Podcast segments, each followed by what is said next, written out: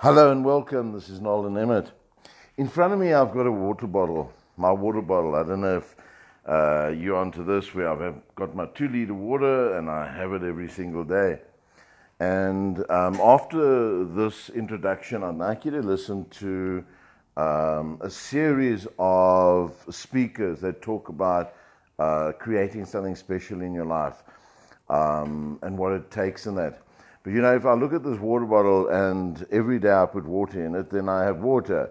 If I put orange juice in it, then I have orange juice. Now think of um, that being your mind, all right? Every single day you are starting afresh. You're filling your, your, your mind up um, with either the negativity, the, the fear, the things that worry you. Um, why is this not working? Or you're going to put um, fresh, clean, wonderful thoughts in. And in the beginning, it's, it's difficult. In the beginning, it's, it's not that easy. Um, but then you get into it. But then two weeks down the road, instead of uh, putting uh, fresh, clear water, uh, you know, fresh, clear um, things into your mind, you go and put dirty brack water in or, you know, something prune juice or whatever it may be. Um, it's not something that you you, you can do for a short while and then say, well, now it's over. Let's, you know, have a, a wonderful life ahead. No, fortunately, and I mean fortunately, it's a daily thing. All right, you've got to have your routines. You've got to have your your your uh, uh um, things that you do on a daily basis that makes your life special.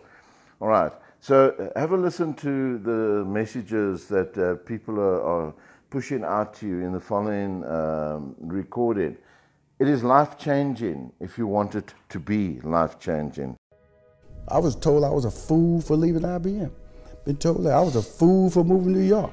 I was a fool for moving to LA. I was a fool for managing Steve Harvey. I gave up a successful stand-up comedy career. I've been told I was a fool for stop managing Steve Harvey. So people will tell you you're a fool. I embrace that because that's what life is about challenging you to do something that people tell you you're not supposed to do. You have to realize that one day when you wake up, Tom, that it has to be about you. It really has. It's not about who you're married to. It's not about who you're dating. It's not about your kids. It's about you.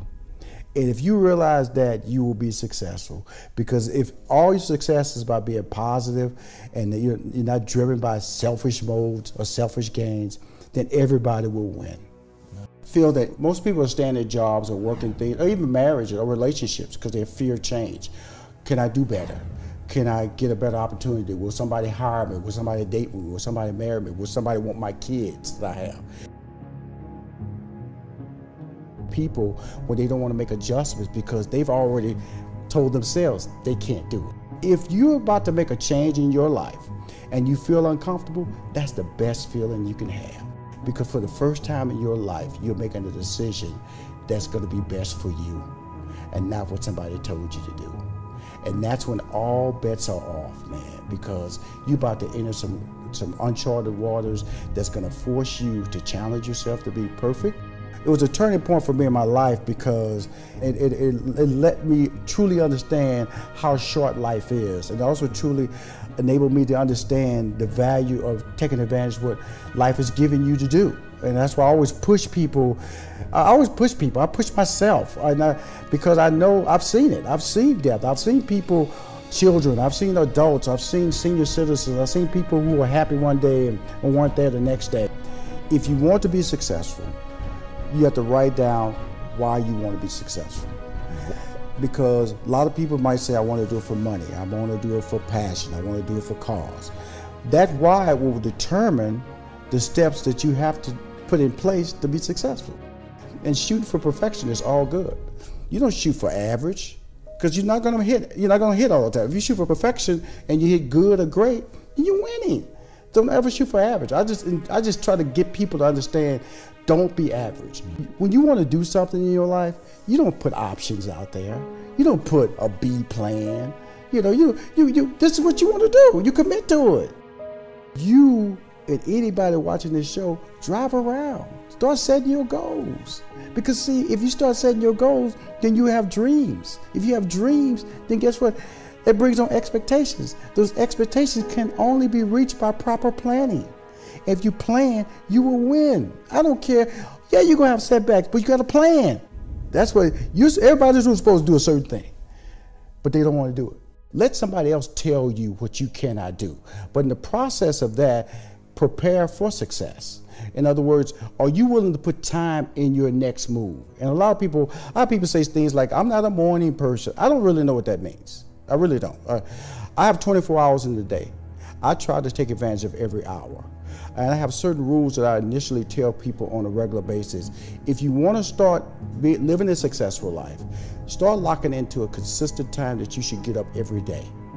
Don't let it deviate. Don't if you say get up at eight o'clock, don't don't don't hit that snooze and get up at eight thirty. I get up at four thirty. That's just my time. I'm not a happy guy getting up, but that's a goal I set. And I'm gonna just tell you this honestly. If you keep it simple, you can find your voice. And also know that you operate off short-term goals. When you don't know where you're going in life, do not look four years down the line. Do not look two years or a year. You look next week, next month. You keep your goals short and that way, as you accomplish those goals, then you can start piling up little trophies or little moments to know that you're actually accomplishing something. You're actually climbing the steps to success. When people make the mistake in their goals, they put too many. They put a. They put a. a, a like say, not so insurmountable goal, but a goal that doesn't allow them to qualify success quick enough. And so I always tell people, shorten your goals, shorten your window, and that's how you find your voice. You cannot find your voice if you're trying to, if you say, I'm gonna Hollywood to be a star. Okay, well, you might wanna work at Home Depot first. And then grab that check, get stable, and start creating relationships, start taking the acting class. See, those are goals that you can achieve. But if you come in there just to be a star, in entertainment, or you are you going to college and you're trying to graduate in four years, and you, what you're going to do, it confuses people. That's why a lot of the today's millennials they, they see short-term success as a faster way of finding their voice versus a college degree. That's what I discovered that uh, you got to have a team, and so I built a team around him. And when I stopped managing him, I was trying to figure out who Rushion was by myself, and that's terrible because you got to have people around you that tell you you're great, got to remind you you're special, got to remind you who you are and what you've accomplished. Because it's a general take is that as, as you as you build your life, you kind of narrow your accomplishment. In fact, you kind of throw away your successes. And so that's why it's important to have people in your life that, that are there to pump you up, to tell you, no, you've never done it that way like that before. You, you're committed to a certain plan of opportunity. Richard, you, that's, that, you, you shouldn't do it that way. You got to have a team to remind you of what you can do and what you've done.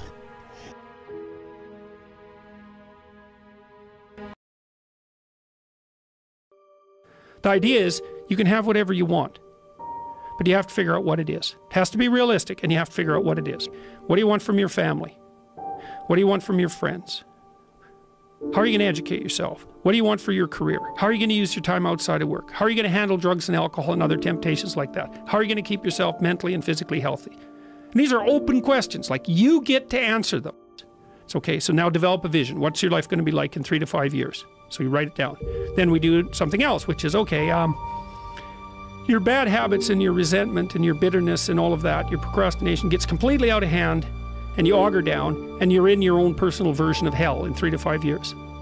What does that look like? Well, everyone knows that. It's like everyone can look into the future and think, well, if I keep going on this dark path, this is where I'll end up.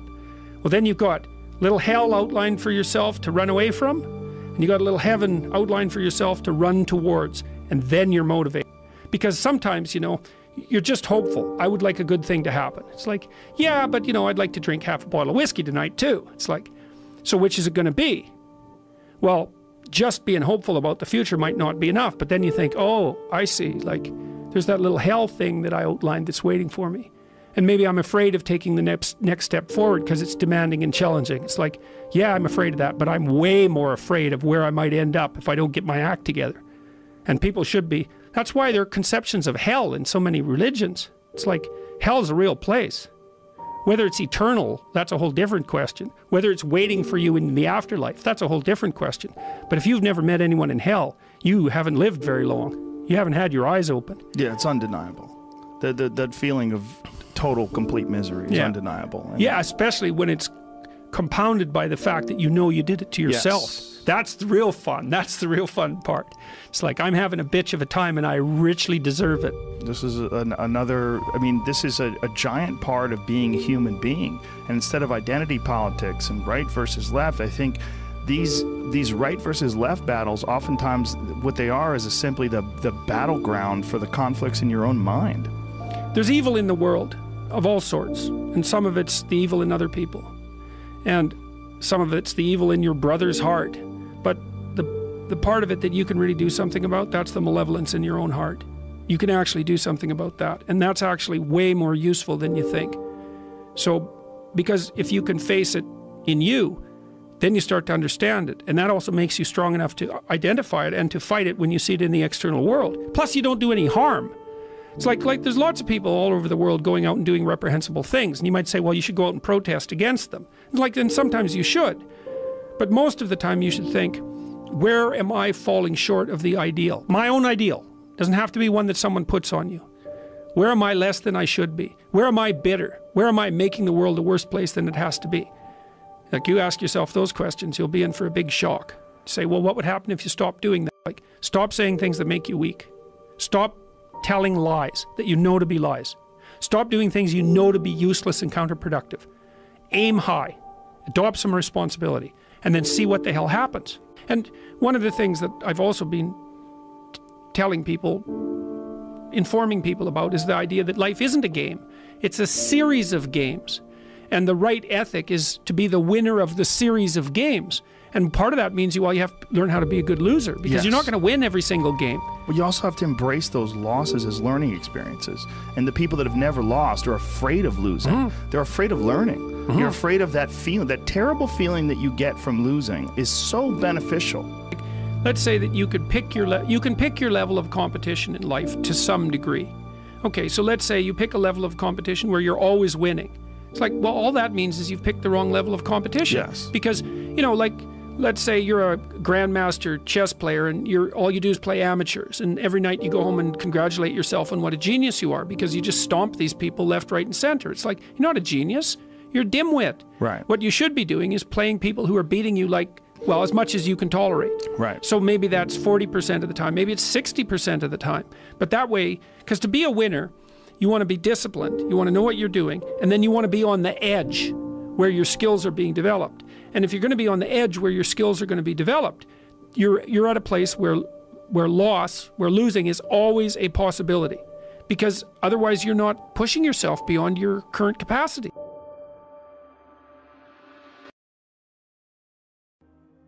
Look, in life, it's going to be very easy for you to blame everybody. Very easy for you, to, for you to blame everybody. You can blame everybody else. But there's one person that's going to know that you didn't take responsibility, and that's you. That's a tough one to live with. I didn't get a new daddy. I didn't get a new mama. What changed? I changed. And I stopped being a victim. I stopped saying I've got to wait for good things to happen to me. And I said I'm going to grind. I'm going to fight. I'm going to work. I'm going to press toward. I'm going to learn. I'm going to do everything in my power. Every single day, I'm going to do everything in my power to become a victor and not a victim. It's take no less than 100% responsibility for your life. You know, one of the greatest myths that's pervasive in our culture today is that you're entitled to a great life and that somehow, somewhere, someone is responsible for filling our lives with continual happiness and exciting career options, a nurturing family, and blissful personal relationships simply because we exist. But the real truth is that there's only one person responsible for the quality of your life, and that person is you. In life, we're all born with either an advantage or disadvantage. We either started with too much or we started with too little, and then basically, you know, your internal fortitude decides if that was good or bad. I've sat with people that have $10 million in their trust fund crying, saying that they hate their lives because their parents took care of everything and they'll never achieve anything on their own. And no matter what they achieve, everybody's to say it wasn't them and they think it's the worst and they're suicidal. This is real. To be very honest with you, I'll give you the answer. You have no choice. What's the alternative? When you have a setback, what are you to sit there and say it was your granddad and your dad? I mean, you know that's not true. It's why you have so many wins. You see, you only have three things that you can control in your life the thoughts you think, the images you visualize, and the actions you take. And how you use those three things determines everything you experience. So if you don't like what you're experiencing and what you're producing as results in your life, you have to change your mental, your visual, and your behavioral responses to the events that occur in your life. It does not matter where you come from. I have seen people come out of the desert, walk across the desert, being born in the most dire of circumstances. Doesn't matter what your mama did, whether she did or had a PhD or no D, what matters is now, this moment, and your willingness to see this moment for what it is, accept it, forgive the past, take responsibility, and move forward. See, that's the difference in how your life works out. It's not what happens, it's what you do. So here's one of the key questions of the evening. Starting tomorrow, what are you going to do that'll make a change in your life's direction? Now, see, if you don't do something starting tomorrow that'll make a difference, guess what? It's gonna be the same. And see, that way you can guess what the next five years are gonna be like. Look at the last five. Because the next five are going to be like the last five unless you, major key, tomorrow, change it all. Successful people take full responsibility for the thoughts they think, the images they visualize, and the actions they take. They don't waste their time and energy on blaming and complaining. They evaluate their experiences and decide if they need to change them or not. They face the uncomfortable and they take risks in order to create the life that they want to live. And the brilliant insight that changes everything for people is realizing that responsibility is never given, it's taken. And that if you choose to take responsibility, all these doors open up and that you get a totally different life in exchange. Next time you have a loss, next time you have a breakup, next time something happens that hurts, truly hurts, instead of blaming the world, take a piece of paper and take responsibility and say, what did I learn from this? What can I do better? What bad habits do I have that keep showing up? What bad trends do I have that keep showing up? And I'm gonna make a decision to stop it now and not blaming everybody. And if you decide to do that, don't be surprised where your life changes drastically in a positive way. Because your mind is designed to do three things. Your mind, by design, does just three things. It basically regulates your body to keep you alive. It also, uh, when you're sleeping, half of your mind shuts down and the other half catalogs everything that happened to you today so you can have memories. And the third thing that your mind does is it protects your ass. And the main way that it does that is it, it does that by magnifying risk, magnifies any situation or any conversation. So, you know, what happened for me is I realized as my life was circling the drain and we're facing bankruptcy and Chris is on the couch. This was not the situation that I wanted. I didn't want my life to, to end in divorce.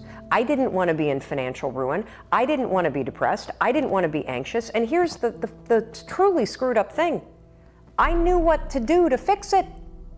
See, this is, this is the trap that most of us are in. Most of us know what we could do to change things for the better. And we spend our time and our energy talking ourselves out of doing those things. And the other thing that I convince people of, because this is so true, it's the littlest stuff. The little things make all the difference. And I could, I could spend hours with you explaining the science of confidence and explaining the science of risk and explaining the science behind courage and explaining habit loops and how they get encoded in your brain. You don't need to know any of that because you're not applying for a PhD in psychology. I have done the work, and what I know is that true change comes down to five second windows. That moment that you know you need to do something that feels slightly uncomfortable, and your resignation, your excuses, your self doubt start cranking up in your head, you got to move. And so, all you need to know to change anything is A, you're never going to feel like it. You're never going to feel ready to start that business. You're never going to feel ready to have that hard conversation. You're never going to feel like getting out of bed. You're never going to feel like it's a good idea to apply for that promotion. We're designed to stay comfortable and safe. So if you know that you're A, never going to feel like it, and B, that no one's coming, it's up to you. You're not a kid anymore. I'm dead serious about this. Yeah. Like most, a lot, so many of you are waiting to be picked. By who? Are you making the most of your life? Yeah. And the answer is yes, if you pay attention to what you do in five second windows. Are you the kind of person that when your instincts come alive and they want to nudge you to go talk to that cute gal across the way or raise your hand in a meeting and share that idea? Are you the kind of person that pushes yourself to step into that? Or do you pull back? That's the power of a five second decision because you can't you can't choose how you feel. You can't. Yeah, maybe you can go and become a Buddhist monk and meditate for four months and get full control of your physiology and yeah, yeah, yeah, technically you can control how you feel, but you and I can't. We got a job. You got kids you got to raise. You can't that, that's not possible. So you can do something else. You can actually disregard your feelings you can become the kind of person that is so in tune with the values that you have and what you actually want that when feelings rise up, you can choose to act however you want despite them. Even if you're tired, you can still go to the gym. Even if you're annoyed with your spouse, you can still speak in a manner that's loving. Even if you don't feel like doing that hard work, you can still push yourself to do it. Your feelings aren't a choice. Your behavior and your thoughts are always a choice. You cannot change your life unless you go inside first, you figure out who you are, what your own wisdom is telling you to do, and you start to actually believe it and follow it. Because if you don't develop simply the ability to get up when you said you would, to eat what you said you would, to uh, ex- you know, exercise because you said you would, to talk in a way to your kids that's patient because you said you would, you will never have the self confidence to succeed in any environment. You won't. You have the answers up here. Do you have the courage and the tool to push yourself to do those things that are terrifying? That it's easier to tell yourself, oh, that's not going to work, so I, I might as well not even try it. You have yeah, no idea. I think it's both emotional intelligence and it is the skill that nobody practices, which is self monitoring. So, the greatest capacity I believe, in the next 10 years for people, particularly as technology accelerates, is do you have the ability to focus on what matters and do you have control over your thoughts and actions?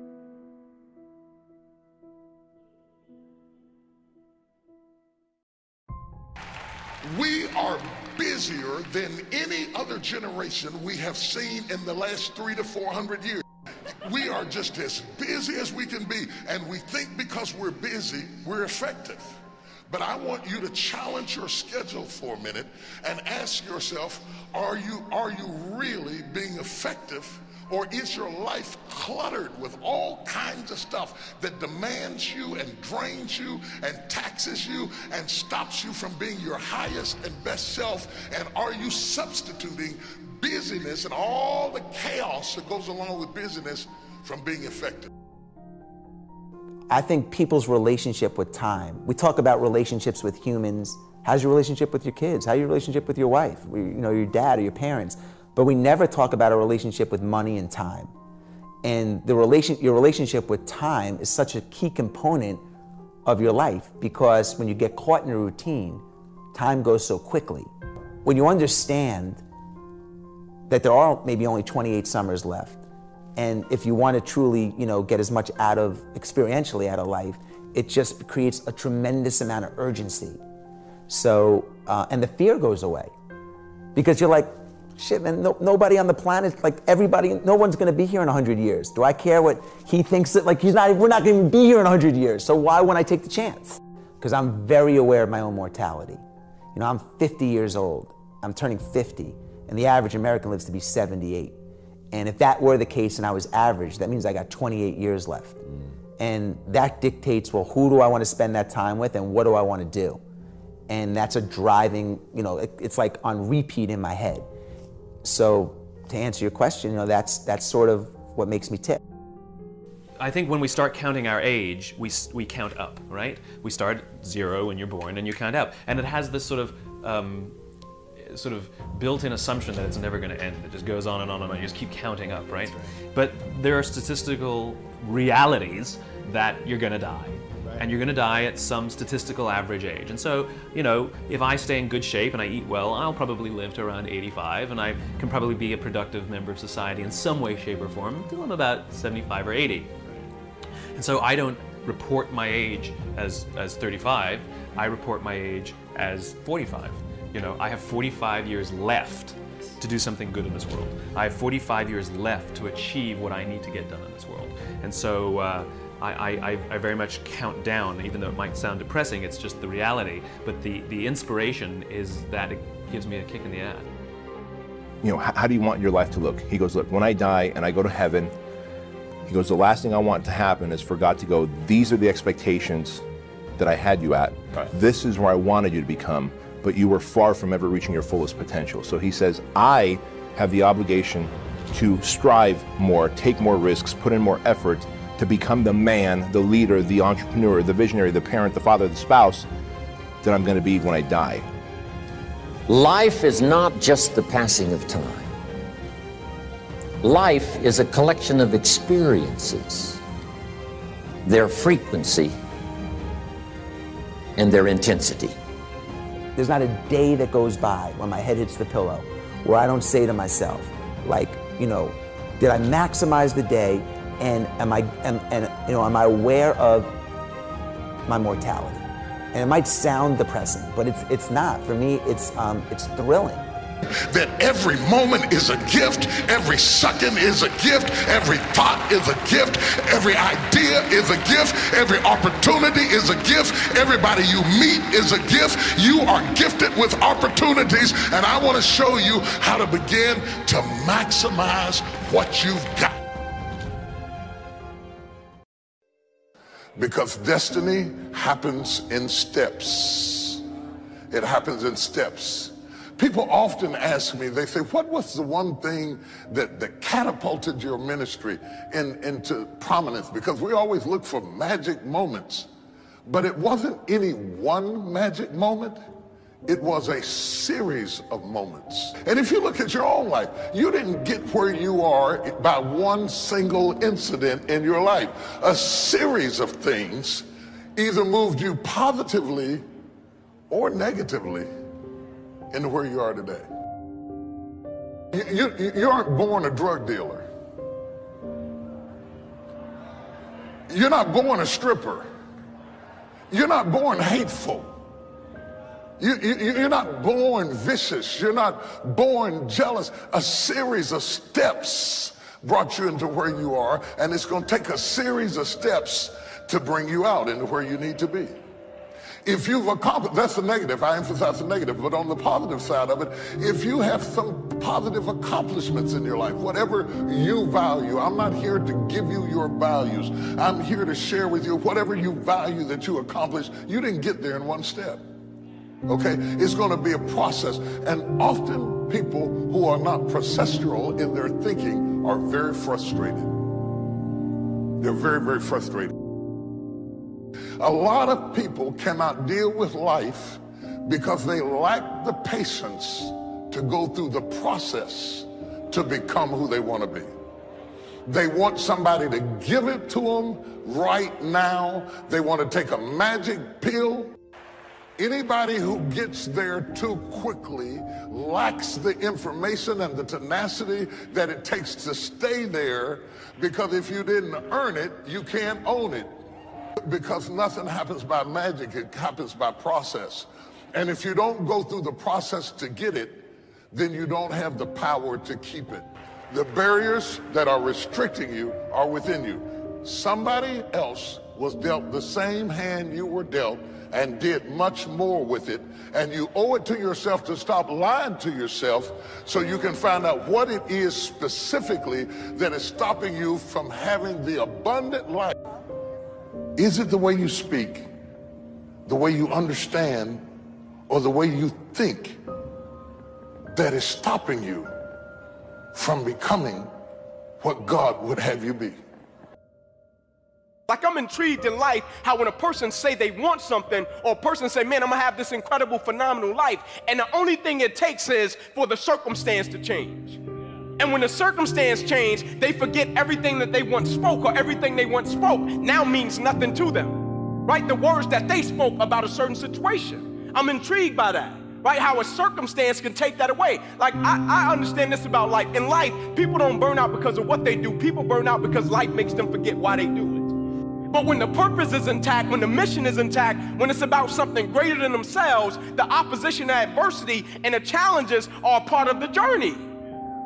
When things happen to redirection, it's a part of the journey. It makes it even sweeter in the end when the purpose is greater and about something greater than you.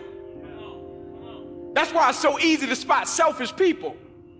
That's why it's so easy to spot people that's just out for their personal gain. It's easy because all it takes is for something not to go the way that they thought it was going to go, and now they no longer want it.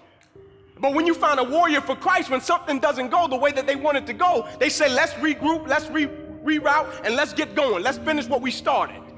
The mission is different. I want to be in the place that I am equipped with the right things to function at my highest and best capacity, and I want to be delivered from everything that's restricting me from my highest and best use if I have to change states, if I have to change houses, if I have to change friends, if I have to change me, whatever's got to change for me to get to an expected end, I'm open to it. I'm too big to be bound by this system. I am bigger than the system. The system can't put me away. I must put it away. You have to know that, that you have to know this, or you'll never succeed at anything. You have to know that there is greater in you than what you have manifested to this point.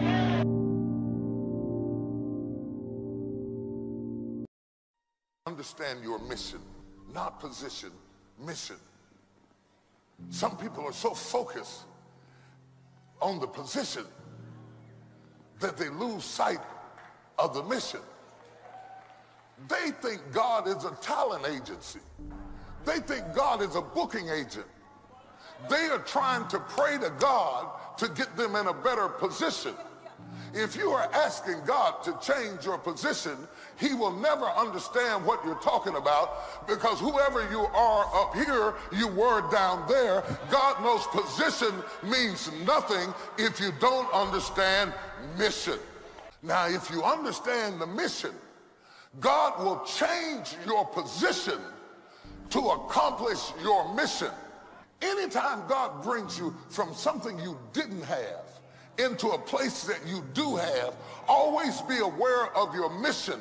Don't get drunk off of your position. Because if you get drunk off of your position, pride cometh before a fall, you'll lose it all because you got caught up in the position and lost sight of the mission. It's the mission that brings you to the position. And never and lose sight of the fact that whenever God promotes you, it's always because he's got you on a mission. I was challenged of the Holy Spirit to remind you that God has given you every talent, every gift, every resource, every door open, every favor, every dollar you've ever made, every favor you've ever had with anybody, not because he was interested in you being important, it's because he has given it to you because he wants to trust you with the mission not the position. Now you're trying to get the position, but God is concerned about the mission. The mission, the mission, the mission. He needs somebody who can represent people who would never get there, and he'll move you up if you never lose sight of the mission. And I want to ask you, do you see yourself on a mission? Do you really? Because very few people pray about mission. They want prayer for position. They want prayer for power. They want prayer for prosperity. Give me power. Give me position. Give me prosperity. You seldom get a prayer request for a mission. Until you can answer the why of it, you'll never get the what of it. God is not going to feed your insecurity by giving you validation that has no mission. Does what you're praying for have a why? Or is it just a what? Why do you want it? More people for what? More money for what? More fame for what? For what? Do you know why? Or do you just want a bunch of people bowing to make you feel good about yourself? The fact that he wants position without mission says that he is driven by ego. And I just want to know, is ego making your decisions? Is your ego, your need for validation, your need making those kinds of decisions? Because you must understand until you are mission driven, until you are mission driven, resources will be locked up. Let me try it over here. Until you are mission driven, resources will be denied. Why do you want it? Why do you want it? Want it for what? Turn out for what? Why? Is there a sense of mission pulling you along? Is it more mission or more money? What I'm sharing right now is the answer to your problems. It's not that you don't know what to do. You've heard enough to know what to do. You just don't seem to have the strength to do it. To me, courage is not saying that you don't have fear. It's not saying that you don't have anxiety. I had to face my fear. I had to feel it, and I had to do it anyway. And that's what courage is all about. You ask yourself, can I really do this? Can I really go back to school? Can I really heal after a broken marriage? Can I really go on? We all ask those questions sometimes, especially if we've been through a storm a financial storm, an emotional storm, a relational storm, or even a health storm. When those winds are blowing, it seems as if we're going to capsize in a sea of fear. But hang on for one minute. Life is made up of storms. And I've learned from sailing that it all depends on how you adjust your sails. Many of you know that, that God will make things uncomfortable to stir you up, to get you out of your comfort zone, to get you out of your lazy boy chair, to put you in a place of purpose and destiny where you can stretch your gifts that you didn't even know you had and begin to spread your wings and find out that you are an eagle. Many times when God starts training you, he trains you with trouble, exposing you to various degrees of frustrating situations and then critiquing your response. See, some people don't have that back end. Critiquing your response so that you can learn what, how you should have handled this particular situation. That, that everything that we have, it, it, see, we don't have to protect what God has given us. Mm-hmm my daddy gave this to me. Like yeah. he gonna watch over whatever. Like that's the thing we have to we have to learn that there's nothing the enemy can do to hurt us. He comes, he's a plot, he's a ployer. These yeah. are these are all smoke and mirrors. And if we can really just learn to endure mm. through it all, whatever it is, whatever, whatever it is in our lives, I don't I don't care. You are not your mistake. And as long as your chest is still moving and That's your good. body is hot, Hallelujah. you could keep growing, you can yeah. keep moving. I, am telling you, I'm learning so much. Uh, I'm learning so much. It's painful, but it's necessary. Have you ever lost a job that worked for your good? Have you ever lost a boyfriend that worked for your good? Have you ever went through a trial in your life that worked for your good? Have you ever been raised in a barren situation, but it prepared you for where you are today? And you can work by yourself because you've been by yourself all your life, and you are not persecuted by isolation? Is there anybody that's grateful for things that you once cried about? So, I want to encourage you right now don't give in, go for it. Don't give up. Don't throw in the towel. And even if your back is up against the wall, even if you are on the ropes and you are receiving a rope a dope financially, listen, you got to fight back. So you've got to be careful. Your dreams, your visions, your desires, especially those that have been God given, I want you to pursue them. I want you to believe that all things are possible. It is possible for you to go back to school. It is possible for you to heal your relationship. It is possible for you to go at life alone. Let me tell you something. Nothing is impossible to. You go on back to that nest if you want to. But you were built to fly.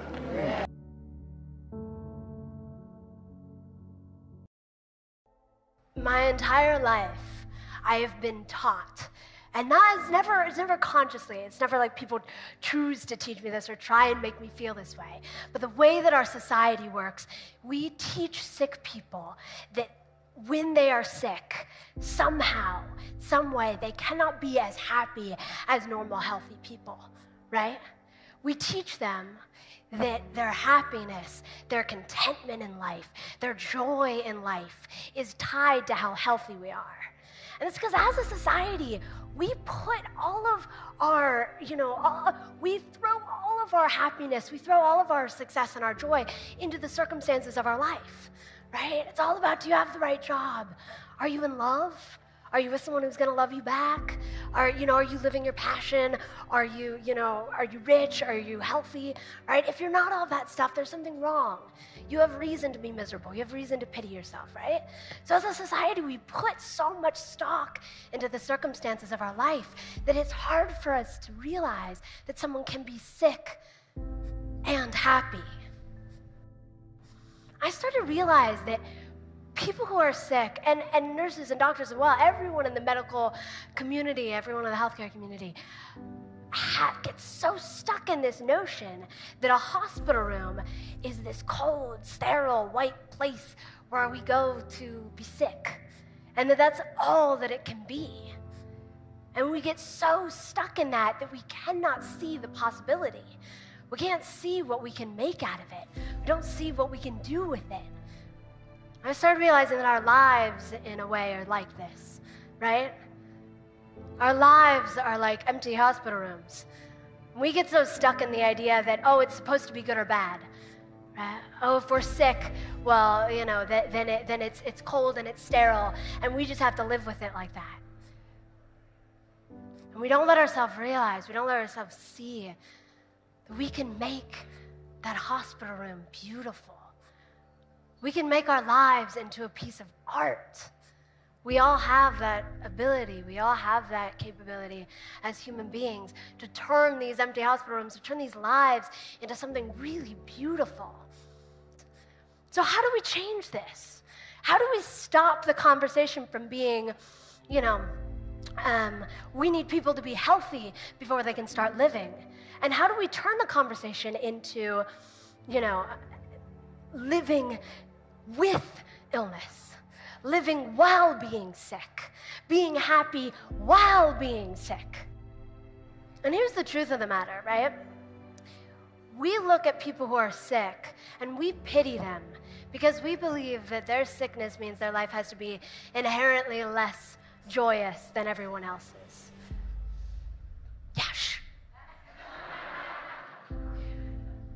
What we don't see is that when people suffer, people feel pain, it's just connecting them to life, right? It's connecting them to everyone else. Because the truth is, no matter what kind of life you're living, no matter what kind of circumstance you're in, you are gonna feel miserable sometimes.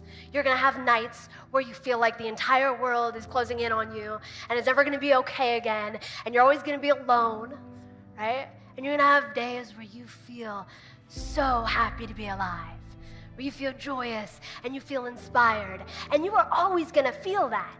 No matter if all of your dreams come true and you're living in that New York loft apartment and, you know, doing whatever you've ever wanted to do and are in love and married and whatnot, you're still going to feel the complexity of life. Because life does not discriminate between circumstance.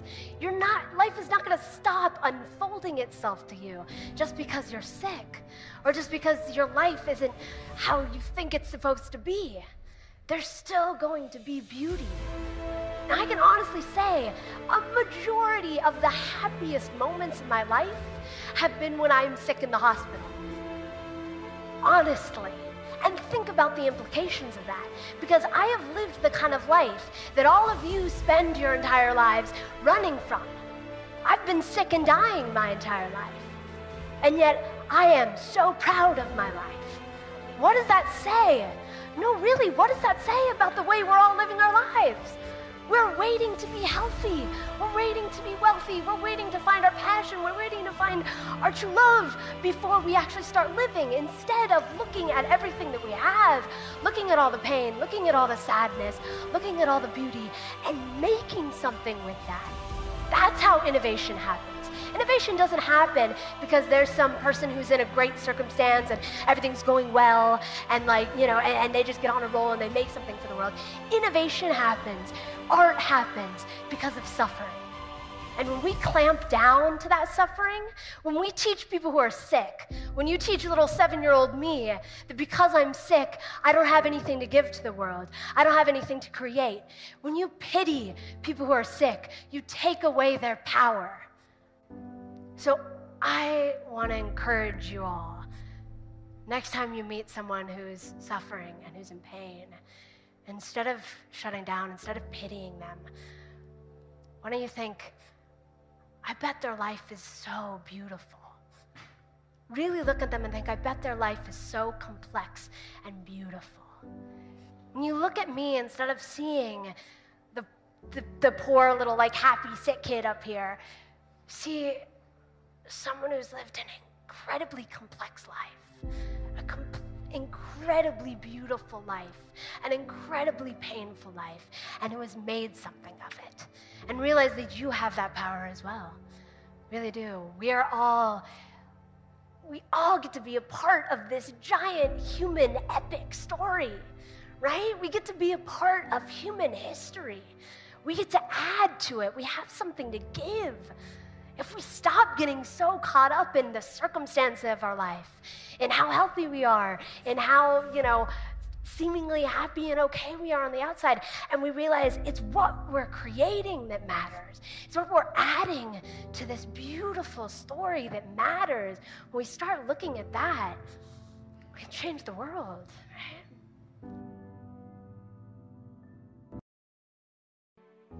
What you need to do is ask yourself this. If you took money off the table, if you didn't give a shit what anybody else thought, what's the thing you would love to be doing with your life? What do you really want? Now, I'm not talking about something small. I'm not talking about a little haiku. I'm not talking about renovating your kitchen. I'm not talking about signing on 10 new customers this month. I'm talking about what you really want. Be honest with yourself. What is it that you would want to do with your life if you didn't have to pay the bills doing it? But one thing is you have to have a very clear vision, a very clear goal of where you want to go. Because only then you will get there.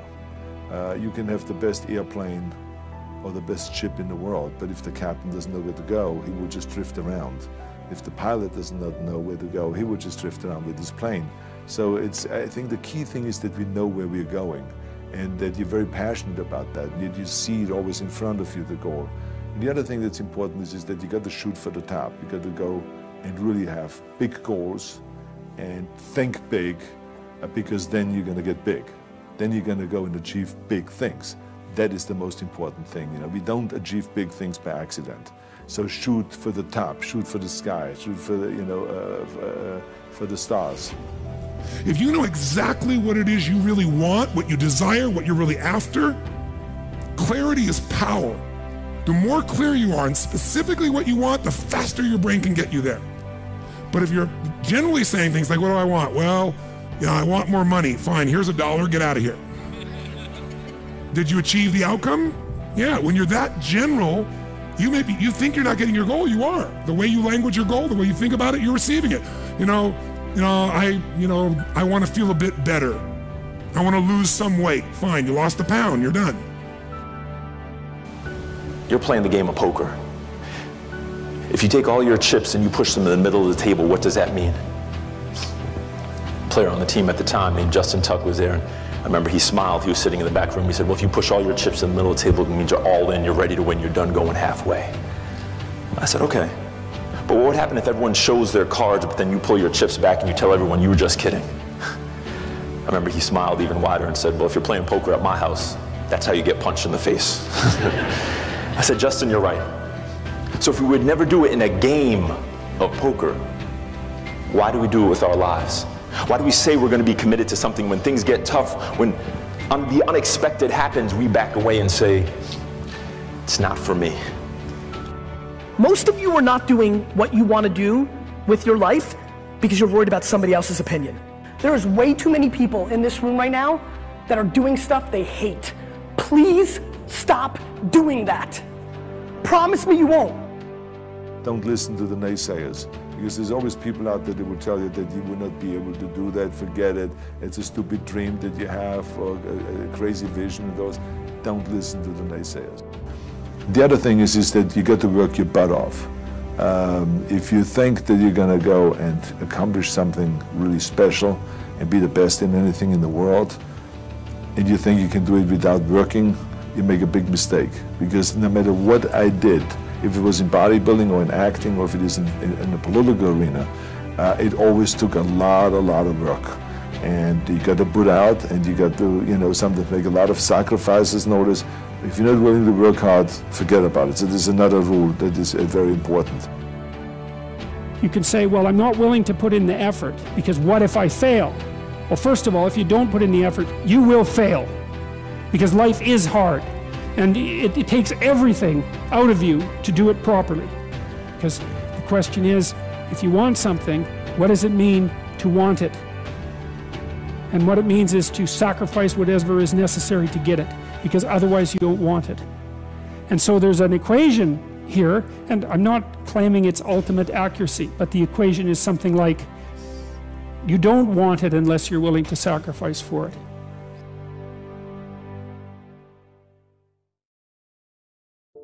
We are what we repeatedly do. Excellence, then, is not an act, but a habit.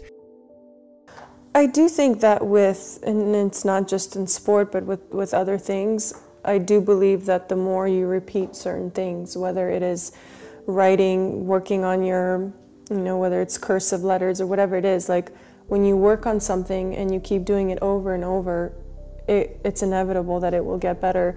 And by that, you're creating this feeling of repetition, which leads to discipline. Like you know you can do it over and over again, and that's one of my first one of my first coaches, Robert Lansdorp, who I speak about in the book. Like that was his philosophy is you I would take a lesson from him and his philosophy was just hitting and grinding and it wasn't about patterns or anything which you know I could get from somebody else but what he gave me is that feeling that I could hit the ball from any part of the court and feel like I could do it with closed eyes and make it and know exactly where it's going.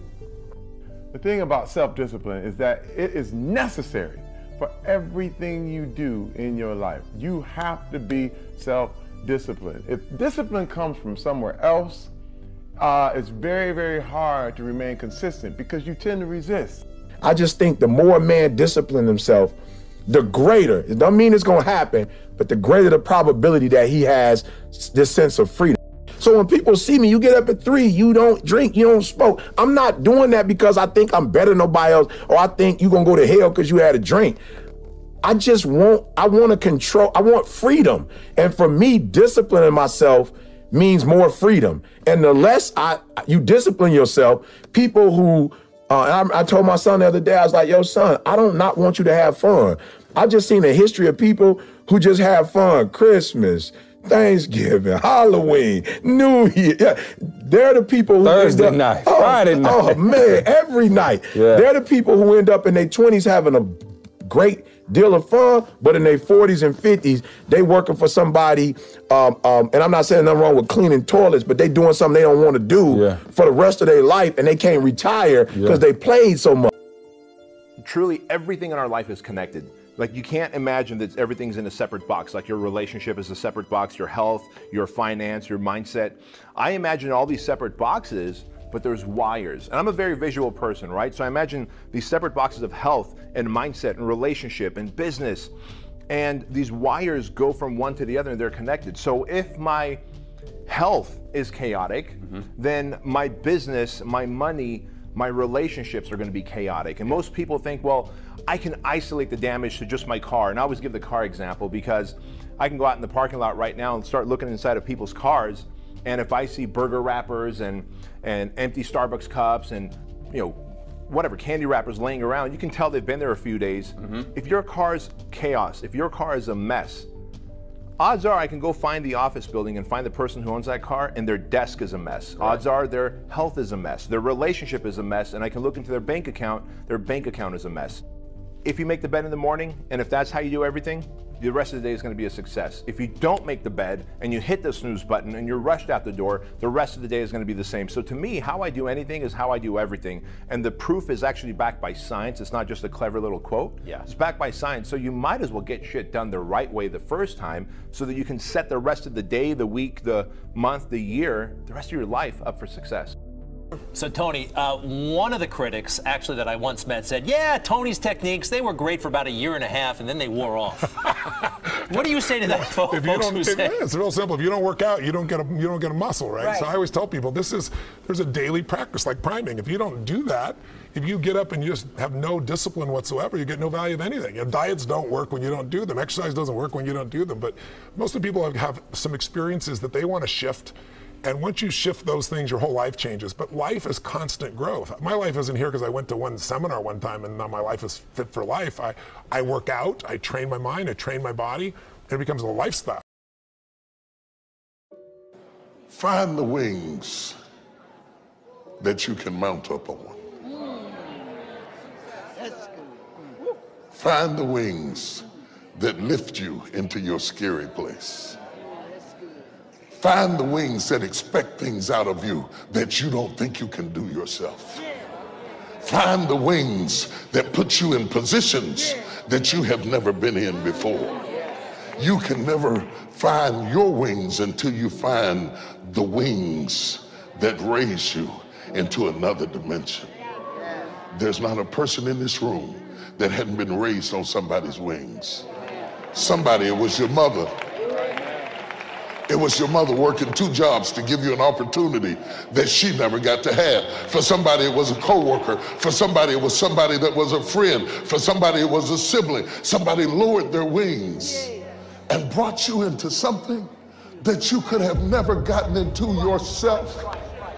They brought you into a height that you didn't deserve and you didn't earn and you didn't work for. They brought you into a dimension of thinking and acting and living and dressing that took you out of your comfort zone and you were clutching their back as they were taking you higher and higher and higher. And God said, no matter who it was I used, it was me. It was me. It was me that raised you. It was me that brought you into a new dimension. It was me that brought you into a new order. It was me that exposed you. It was me. You would have been just like the people you grew up with, but I exposed you. I lifted you out. Some of your friends are dead. Some of your neighbors are locked up in jail. Some of your friends have lost their mind. But when the devil thought he had you, I lowered my wings.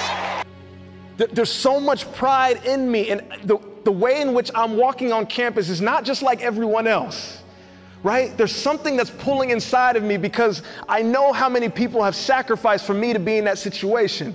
And the beautiful thing about being in a situation where people have sacrificed for you is that you have the power of so many people, right? I stand here as one person, but I come as 10,000.